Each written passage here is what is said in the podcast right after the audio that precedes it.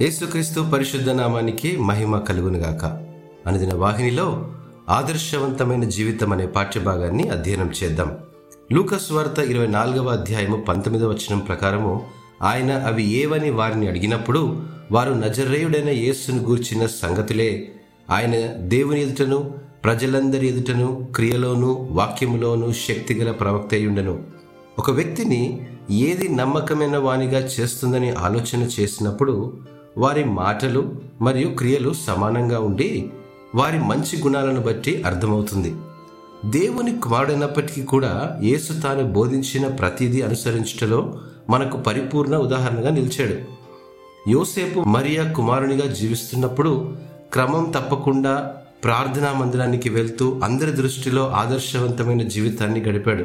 చివరికి సర్వ మానవాళి కోసం తన జీవితాన్ని కూడా అర్పించాడు.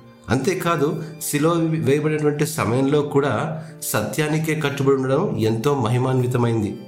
ఈరోజు దేవుని వాక్యంతో మనల్ని మనం సన్నద్ధం చేసుకునేందుకు మనస్ఫూర్తిగా ప్రయత్నం చేద్దాం. ఇది దేవునికి ఇష్టమైన జీవితాన్ని గడపడానికి సహాయపడమే కాకుండా మన జీవితాలే క్రీస్తును ప్రకటించేలా చేస్తాయి.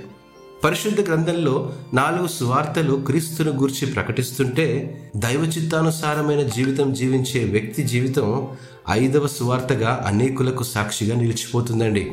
ఇటు మాటలను దేవుడు ఆస్వాదించునుగాక. ఆమెన్.